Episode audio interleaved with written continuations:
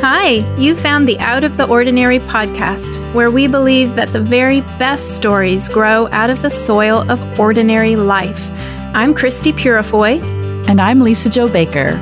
And a few of our favorite ordinary things in this extraordinary time of global quarantine are FaceTiming with long distance friends, the smell of fresh sheets, and all those overdue library books I have that have now had their fines waived. and Lisa Jo. mine are headphones, four pairs on four kids, the internet, which is keeping us connected, and my seedlings, my baby seeds under grow lights in the basement. Friends, may you find joy in today's conversation. Get comfy. Here we go. This podcast is called Out of the Ordinary because, Lisa Jo, we tell stories about our ordinary lives. We want to help people see their ordinary lives with new eyes. But I don't think anyone's life is ordinary these days. Do you? No, which is appropriate since this is sort of an out of the ordinary week. Ooh, and usually we just have that once a year. You know, we try to imagine what it's like to live through this bizarre week that the disciples mm-hmm. went through of fear and insecurity and vulnerability and feeling afraid for what the future holds. Like we try to get into that mindset. And how interesting that this year, in Holy Week, in the season of Lent, now about to cross the threshold into Easter, we're living with a lot of trepidation in our homes. Mm-hmm. You're right. Holy Week is always an extraordinary week. It's always a not ordinary week, but nothing about our lives is ordinary right now. Goodness, that's true. So, some things that aren't ordinary for me. Normally, this time of year, oh man, it, oh, it just makes me sad to even say it out loud. I mean, I it's been in my head, but you say it out loud and it becomes real. We won't, for the first time since moving to Maplehurst, we won't host our big neighborhood Easter egg hunt oh. where we hide thousands of eggs filled with candy and toys and invite all the neighbors. We've done that every year we've talked about here on the podcast. I've written about it in books. It's the most special thing. And so normally this week would be that last minute frenzy with my kids. We all sit around the dining room table and we um, we fill eggs over and over for hours. And it's actually a lot of fun. it's like it becomes this like soothing rhythmic thing like you don't even want to stop. We'll finish a bag of candy and the kids immediately say, "Can we go out and buy more candy?" because we just want to keep going. It's so much fun. But we aren't doing that. We aren't filling eggs. We aren't doing that around the dining room table. Instead, my dining room, probably like your big farmhouse table, has turned into a schoolroom. Mm-hmm. It's a complete disaster. I don't know when we'll next eat in there, but it, it, it's kind of great too. There's good things happening in that room, but there are Chromebooks and laptops and headphones and paper and pencils and books and dog toys and Elsa's craft supplies strewn all over that room. So that's not ordinary. And another thing that is very not ordinary, but is often quite sweet, is that I'm eating lunch with my kids most days. Um, honestly, some days after the morning of schoolwork, we're just kind of sick of each other and we scatter. Us too, or like I'll watch a yeah. put her on a show all together yeah. or something. we just have to decompress and they're on their own and not even know what they eat for lunch. But um, especially earlier in the week. So if you catch me on like Monday, Tuesday, then often I'll make something, even if it's just tuna fish for everyone to have a sandwich. Or, um, man, I was really on it on Monday morning. I felt off that wagon fast. But Monday, I made tomato soup for lunch. Mm. Um, and we had tomato soup and grilled cheese, and we sat down together, which, of course, in my normal, ordinary life, never happens because all of my kids go to school. They go to you know, I don't homeschool, they go to school. So I never eat lunch with them on a weekday, but we're eating lunch and something else this week. So I am showing you here. Our listeners by this point, I think, know that um, in these extraordinary times, you and I aren't recording in person here at Maplehurst, but we're using Skype. so through the computer screen here, I'm showing you the cover of this gorgeous book that just came out. Um, I should say as well, this is not sponsored in any, any way here on the podcast. It just came this week. And I couldn't wait to tell you about it, Lisa Jo. It's called Stories of the Saints. It's this gorgeous illustrated picture book, but I'm sure it's for adults as much as for kids. It is by Carey Wallace. It's illustrated by Nick Thornborough. And we have been reading this book at lunch. And my children, um, don't know a lot about the the traditional stories of the saints. I didn't really grow up with many of these stories either, so some of them are new to me as well. But we've been reading these kind of wild stories of courage and miracles. We're still in the early early pages of the book, and it goes in chronological order. So these are the old stories of um, faithful people who were willing to go to into the Colosseum with the the beasts. And um, I have to say, my boys especially are riveted. But it has brought up all kinds of questions and interesting conversations. But Lisa Jo, the reason I'm telling you about this book right now is that I was really taken with some of the language in the introduction because what it did for me and I think for my kids is show this this bridge between these old stories that can seem so out of touch, right? Like we don't live in those times. We don't we aren't threatened with that kind of persecution for our faith or at least not in in the country where you and I live here in the United States. And so what do these stories have to do with us? But I loved I loved some of the language in this in this book. And I, I'm just going to read a couple sentences for our listeners because I think um, I think this is where the where our conversation is headed today, and I think there's something in here for helping us to think about um, our ordinary slash extraordinary lives right now in these very extraordinary times of this um, uh, pandemic. So, the reason our writer here tells us in the introduction, the reason that these stories of the saints, why they've persisted, I mean, why do we keep telling these stories? The reason, she says, is that when people stand up for justice or mercy or love, they may see miracles, but they may also find themselves in mortal danger, or maybe both. Like it's not either or miracles and mortal danger. But these stories also tell us that when we take a stand, we're not alone. God, full of love, the power at the heart of the universe, is with us. And no matter how flawed or frightened we feel, when we let the courage of faith transform us, the whole world can be transformed too. The courage of faith. It also says this so it's it's their stubborn hope. These saints had this stubborn hope in something beyond this world. And it's that hope, that stubborn hope, that makes saints brave and good. So I was talking with my kids this week about how these saints aren't people who are born just better or braver, um, but it's it's their hope that transformed them, that made them brave and good. And as well, the saints aren't just these people who point to things that the rest of us can't see. It's not just that they say, hey, there's another life, there's another world over there. They don't just point at it. Instead, led by their faith, they actually bring the better world to be. They, they, they make it present today, in our everyday, in our world. And then they invite us in. They say, You can come in too. That's what saints do. And that's why these stories have persisted. And that is why I'm going to go on reading these stories with my kids because I think they are telling me something about what my ordinary life can be in these extraordinary times, even if, Lisa Jo, I am not one of those first responders on the front lines. I'm not a nurse, I'm not a doctor, I'm not um, EMT paramedic, I'm not a grocery store manager or um, cashier. These frontline people who are doing so much, I'm not one of those. I'm I'm called to just stay at home. Um, but I think these stories are showing me that if I let courage, this courage of faith and hope transform even my stay at home everydayness right now, that it can become something something more. And I don't know, it's given me I think it's prompted me to think about those who are, are out there risking their lives right now as possibly our modern day equivalent, right? Our modern day saints. I know you've been telling me a little bit about your dad mm. in South Africa and what he's up to. I think he's I think he's probably one of these saints, these brave, oh, courage, oh, man. If, courageous, hopeful saints. If ever there was someone who meets the label of stubborn faith, that is certainly what applies. I don't know if he would like the word saint at all, but stubborn faith, I think, is true because you're right.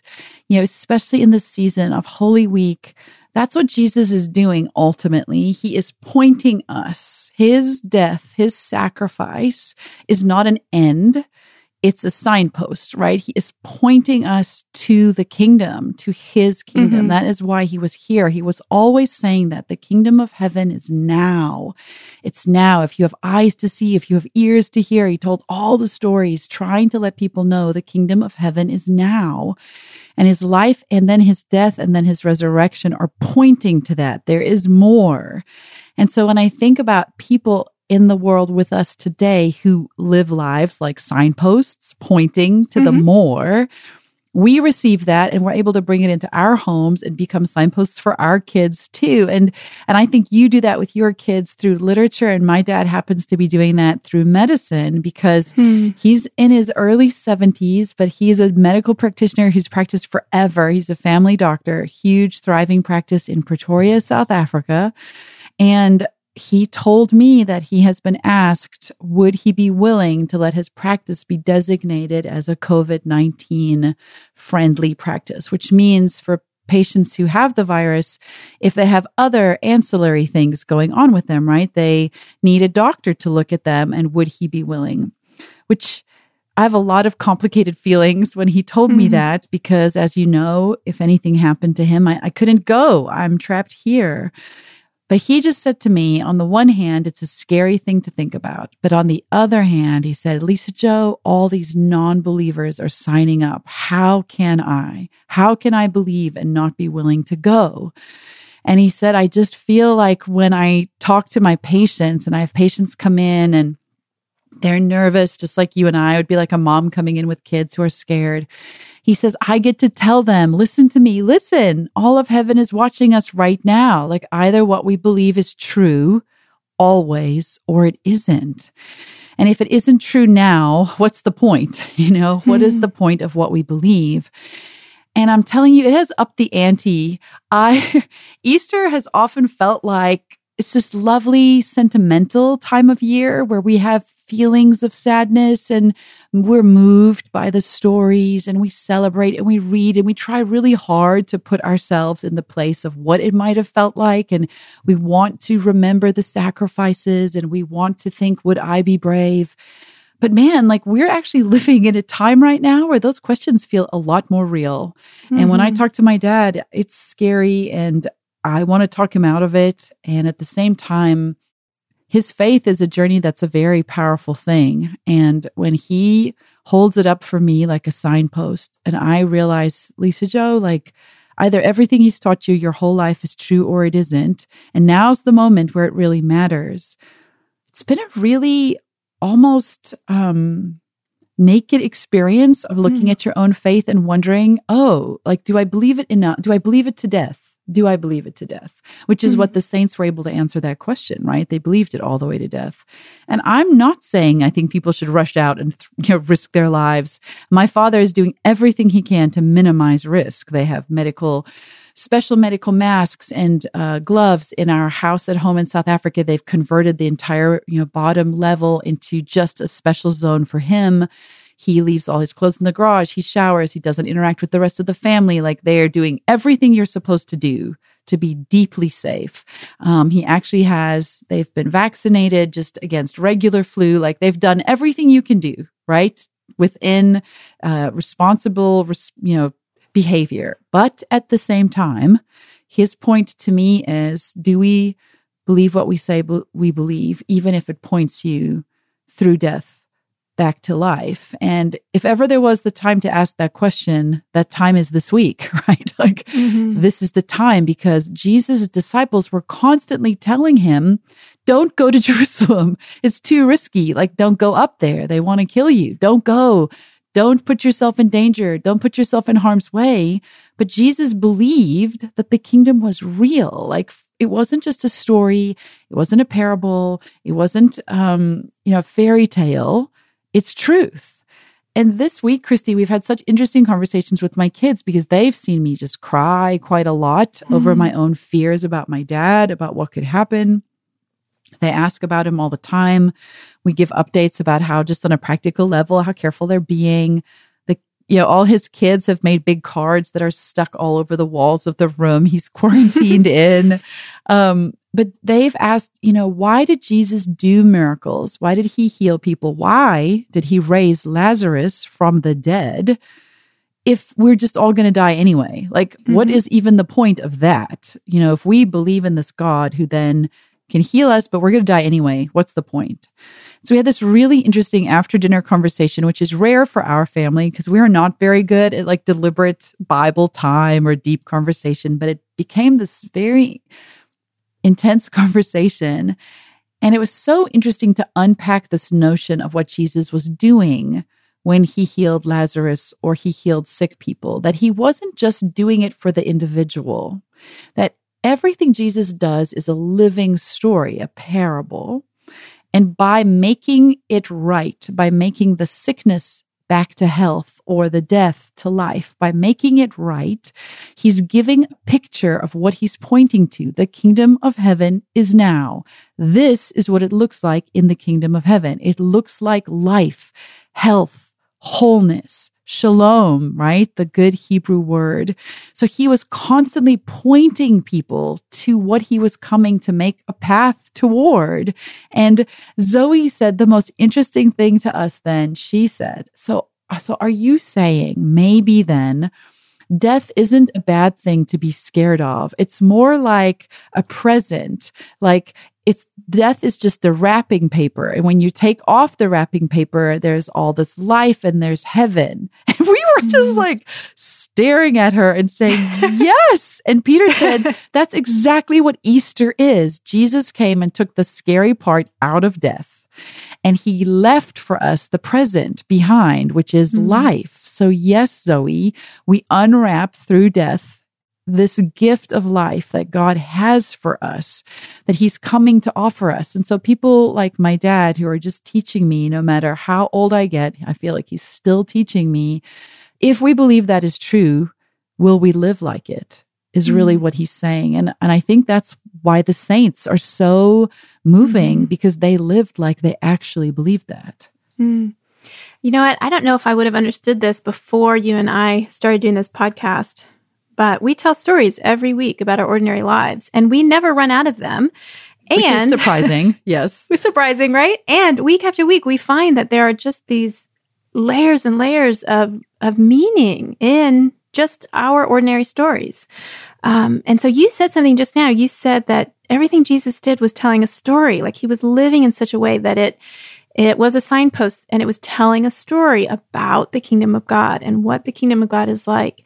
And now I know, again, because you and I have been telling these stories week after week, that we don't, our lives don't have to look like, they may not look like, um, like Jesus's walk to the cross. They may not look like, goodness, what were some of the stories I read with the kids this week? We read about well, even like the disciples, and too. we read about yeah, or the disciples, the way um, you know their their deaths. We read about um, Perpetua and Felicity, and um, how they died in the Colosseum.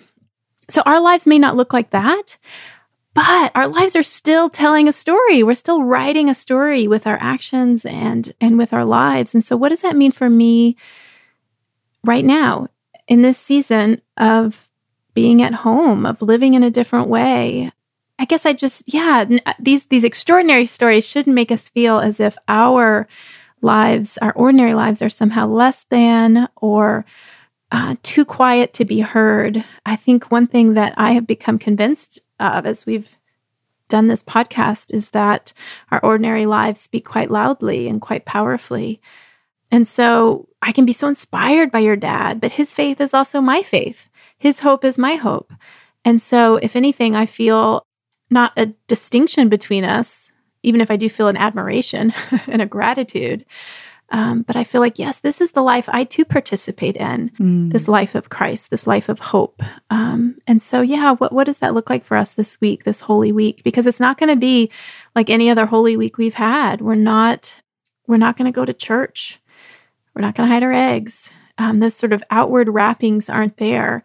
And yet, I have to believe that the core of it, whatever that core is, is still present and powerful and real. And telling stories helps me remember that, helps me see it, I think. And I think about the people that are staying home, you know, like my dad's wife, Funda, she's home with all the kids. She's us, you know, she's there mm-hmm. keeping the kids fed and safe and educated and loved and secure. and my dad is out trying to make that same offering to people who are afraid because they're sick. And I think that at the end of the day, if the stories are what are the arrows pointing, right? The signposts pointing to Christ, pointing to his kingdom, then we are all responsible to live in such a way that points the, like that.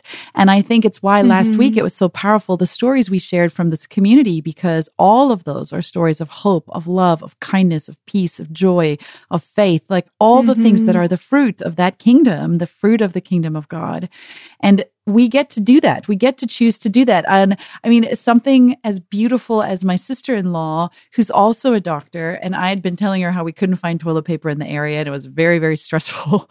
And she just got online and found some shipping company and just shipped us some that she had Aww. found through her contacts. I mean, like those acts of love, that's life in the time of darkness. That's saying I mm-hmm. won't be mm-hmm. held hostage by my fears. That's saying I will live a life that points to something other than just myself, which is what Jesus is doing. It's that that willingness to lay yourself down for someone else. And we do that mm-hmm. in a mm-hmm. thousand thousand different ways no matter where we are in our homes across the world.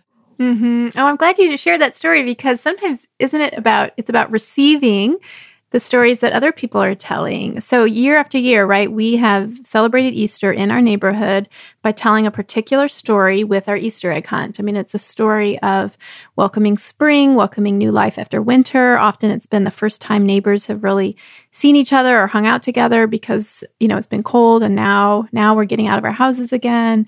You know, so it's a story of relationship and community and all these good things. And this year we can't tell that story. But I had a similar experience. I um, I had a text from a neighbor about something unrelated, and when I responded, I joking, sort of jokingly said, "Yes, but does that come with toilet paper? Because we cannot find any." and she immediately texted me back and said, "I have some. I'll bring it over. I'll leave it on your porch." And Lisa Jo, my first thought was, "Oh, I can't let her do that. I mean, she has kids too. I mm, I just, I can't. I should tell her, like, hey, we're not down to our last roll. When we're on our last roll, then maybe. Mm. Or I don't know. My, my first instinct was somehow to not receive that thing she wanted to do, that hope she wanted to offer, that tangible expression of her love. And, and then I did think in my head, Christy, every year that family has come to your Easter egg hunt and they've participated and they have received what you have given. And this year you can't give, but she has offered to give. And immediately I realized, oh, yes, I do want that toilet paper. yes, I mean, I wanted it all along, but something was holding me back from receiving it. And so I ended up responding, oh gosh, yes, that, that would be great. That would be great. And um, and it was. Do not look at toilet actually, paper gift horse in the mouth. yeah, it's like in Pride of Place. I have this um, old armoire in my bedroom. And I don't know what did I think was going to happen to it. Are the kids going to plunder it? Maybe I don't know. But I put the big old. It was one of those big Costco packs. Oh, and wow. I've got it That's up on the armoire. Stuff. That's like, like, treasure. So I can just see it all the time. Yeah, it's treasure up there. And then when the kids need it, I'll I'll go and carefully you know pull one out. But you know, my neighbor is is telling a story through her actions and through her response um, to my to my need, and to receive that story, I think was was the best thing to do. Um, it, yeah. I've got toilet paper. Oh my goodness. These are such ordinary things. Right. And yet they're not, right? They are absolutely well, not. Yes. And, you know, it's interesting because I think sometimes in crises like this, we are asking questions, we tend to always ask the why. And we're looking to Christianity to try to answer the experience, like to make sense of it. Like, why is this happening? God, where yeah. are you? Mm-hmm. And instead, we don't always have a God who answers the why question. Instead, he says, I'll come be with you in your mm-hmm. confusion, mm-hmm. right? Emmanuel, mm-hmm. God with you. I will come and I will be with you. And I think about your neighbor she's offering to you really the equivalent mm-hmm. of coming to be with you. And, mm-hmm. and, you recognize when you stare lovingly at your Costco sized toilet paper, yes. how powerful that is because that that yeah. toilet paper is evidence of her witness. She is with mm-hmm. you now in this mm-hmm. crisis. And I think that's so much the power of Jesus and really the power of Christianity. The power of Christianity isn't to try to solve the why question, mm-hmm. it's to mm-hmm. say there's a God who's with you. And I read the most beautiful article by N.T. Wright, who you know, I oh, just oh, I cannot I get through a podcast yeah. without him. So, if you haven't heard of him, he is uh, really kind of a modern day C.S. Lewis, in my opinion. He's British and an incredible writer and thinker when it comes to all things theology. And he had an article this week in Time magazine where he was really saying Christianity isn't here to answer the coronavirus question. It's not here to explain it. The power of Christianity is it's here to give you space to lament to be sad and confused and to say it's okay to feel that way. Mm-hmm. Isn't that the most amazing thing? And mm-hmm. that that is really what the Easter season is. It's a time of Christ as his own grief, grief on behalf of Jerusalem, grief on behalf of himself and what he has to go through, his own fear. He's very honest about it. And he asks his disciples to just be with him. Isn't that interesting? Mm-hmm. The God who's with us asked his disciples to be with him in his moment of greatest fear.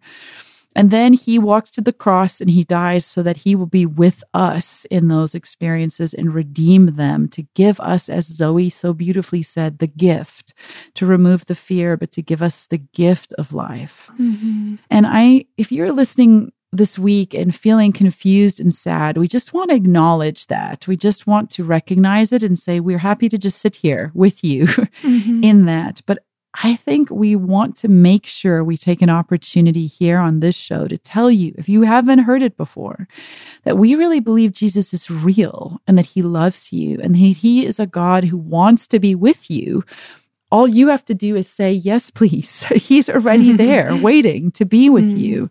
And we encourage you, if you haven't before, to actually talk to him about that. He's mm. real enough that you can talk to him about your smallest worries about toilet paper and your biggest fears for the people in your life that you're afraid of. And you can talk to him about your own soul and tell him how much you want to be with him and have life with him we really encourage you, if you haven't before, to take a moment and talk to Jesus like the real person that he is, who walked a real road because he came to be with you through your scariest times. Mm-hmm. I'm reminded, uh, so you've mentioned a few times, you know, Jesus was the one who rose Lazarus from the dead, who accomplished that miracle and brought his friend back to life. But of course, in the story that we have, it tells us that Jesus didn't march in and just do that, but instead he paused and he grieved. And that famous verse in the Bible, the shortest verse, but such a powerful one that says, Jesus wept. Just that. Jesus wept. And I think another question, if I were Zoe, I'd be asking, and here I'm, I'm just going to put it out there, is not only why did Jesus raise Lazarus if he was just going to die again? But also, why, if he had the power of life to raise him, did he pause to grieve? Why mm. did he mm. cry? Like, what? Why? And I don't know fully or even very much, but I do know that he did. And that somehow I think that honors and mm. I don't know, makes meaningful our own grief, our own tears, so that just because we have hope, the the stubborn hope I spoke right. about from the introduction to that book of the saints, or you know, the hope your father has that allows him to get up and go and, and do this hard work. Even if we have that hope, it doesn't mean that we don't feel the weight of sorrow. It doesn't mm. mean that we don't feel um, the depth of of grief over the suffering, over the loss of life, all of it is real and deserves to be lamented, deserves to be um, honored and acknowledged. And maybe that's what this week is for. I don't know, Lisa Jo, I'll just be honest. I haven't known what to do in our home this week for Holy Week. I mean, I know there are, okay, so in my church, we do the foot washing on Monday, Thursday. Like we could kind of replicate that at home, sure. But is that it? Or, tomorrow we could cut some branches from the yard. We could process into the house, I guess. Like we could try to mimic the outward, these forms of worship. But I think I have sensed that that alone isn't enough, that that I don't want it to just be this outward performance, but something more of an internal journey. Mm. But maybe the only journey I need to take this week, or the only journey I need to invite my family to take, is just a journey of lament and of saying, guys, this is really hard, isn't it? I think I've been putting out a lot of energy to keep everyone's spirits up you know mm. every let, let's stay cheerful let's you know mm. um, let's not complain um, because yeah i mean you know we get tired of hearing our children complain um, but maybe this is the week for it this is the week just to acknowledge gosh things are really broken things are really messed up mm-hmm. this is hard and then to remember that Jesus didn't rush past those emotions. Jesus, mm. too, recognized, oh, this is really hard. This is really bad. This is really sad. And, and it's worth crying about. I think there's such power in that honesty.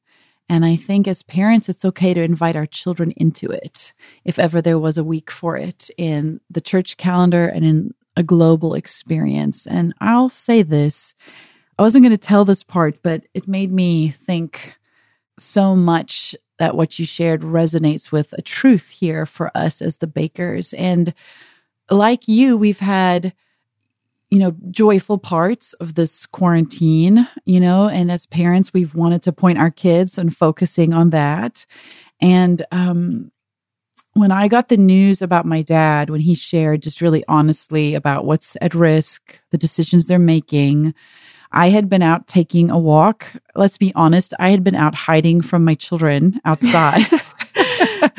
And I was sitting on an Adirondack chair that's by this old fire pit uh, on kind of a big lot behind one of our neighbors' houses. And I was just sitting there in the sun, deeply, deeply sad and feeling deeply alone with that news and not knowing what to do about it. And I got a text message from Peter who said, Oh my gosh, I just saw the message about your dad. Where are you? Are you still walking? Are you okay? I'm so sorry. Please come home.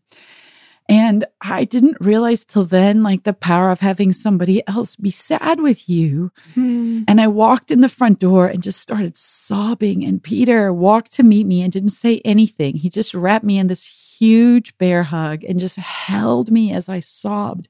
And our kids had no idea what was going on. But you know, the power of lament means that it invites everybody and tells them you're on some kind of holy ground. My mm-hmm. children stopped everything they were doing. They turned mm-hmm. off the TV, they dropped their books, and they just ran and wrapped their arms around me and Pete as we stood and I cried.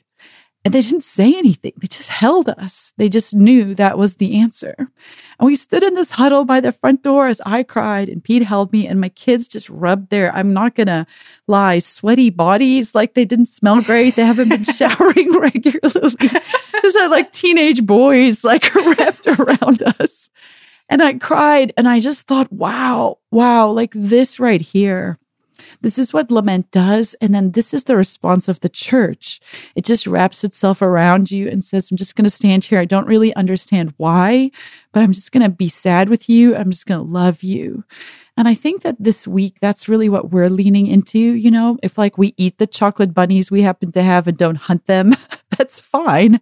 While we mm-hmm. feel sad and we check in on our families, there's something very honest this week about letting yourself be sad Mm-hmm. Because if God Himself felt sad and He knows the end of the story, it's okay. It's okay mm-hmm. for us too, as well. We don't actually have to have a pretty bow or decorations or colored eggs. Like, we don't mm-hmm. have to mm-hmm. have those mm-hmm. things this week. Mm-hmm. Yeah. I'm glad. yeah. And we can have them if we want to. I mean, right? There's time and place, but I think permission this week to be really honest. And I think in some ways to be grateful for the small thread of connection to those 2000 years ago yeah and the deep sense of insecurity and fear that was prevalent at the time and yet here we are on the other side and we know how the story ends mm-hmm. and yet i maybe will end here so one of my teenage sons said to me the other day you know after jesus was raised and he Thomas doesn't believe. Jesus shows up and proves it to him in person. And then Jackson said to me, But look here, did you see this next verse? Do you see where the Bible says, Well, you saw and you believe, but even greater blessing on those who haven't seen and they believe? And he goes, Do you know that God is talking about us right here? Yo, Jesus said this about us.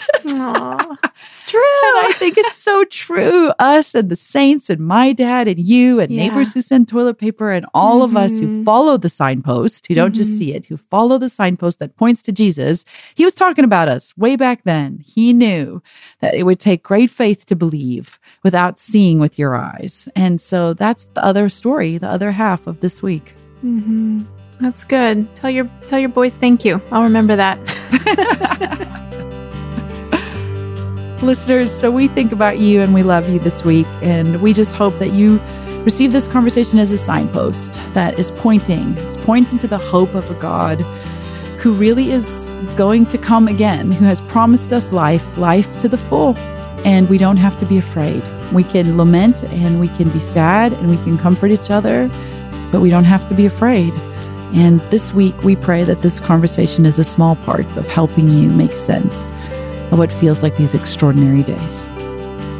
If you enjoyed today's conversation, won't you take a moment right now, open up that podcast app, and look for the subscribe button right next to our podcast profile image? And we think this podcast is best enjoyed with friends. So tell a friend, click share episode in your podcast app, and send a friend our link.